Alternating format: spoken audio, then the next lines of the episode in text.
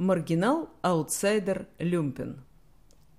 Слово «маргинал» возникает в речи довольно часто, но далеко не всегда говорящий представляет себе, что конкретно оно означает. А ведь это прежде всего термин, причем достаточно строгий. Он используется в социологии и означает человека, находящегося вне своей социальной группы. Синоним маргинала – изгой, вариант толкового словаря иноязычных слов Крысина. Маргинал пришел к нам из немецкого языка, а оттуда это слово забрело из французского «маржиналь», источник латынь, где было слово «маргиналис», находящееся на краю. Короче говоря, маргинал ни туда, ни сюда – от своей социальной группы отбился, ни в какую другую не вошел, действительно изгой или аутсайдер. Да-да, это слово английское по происхождению очень близко по значению к романскому маргиналу.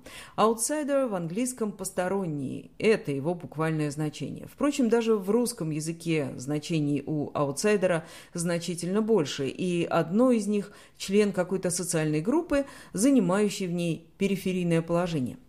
Если маргинал имеет отношение к социологии, то аутсайдер – к психологии. Говоря о митинге, мы скажем, что там было много маргиналов.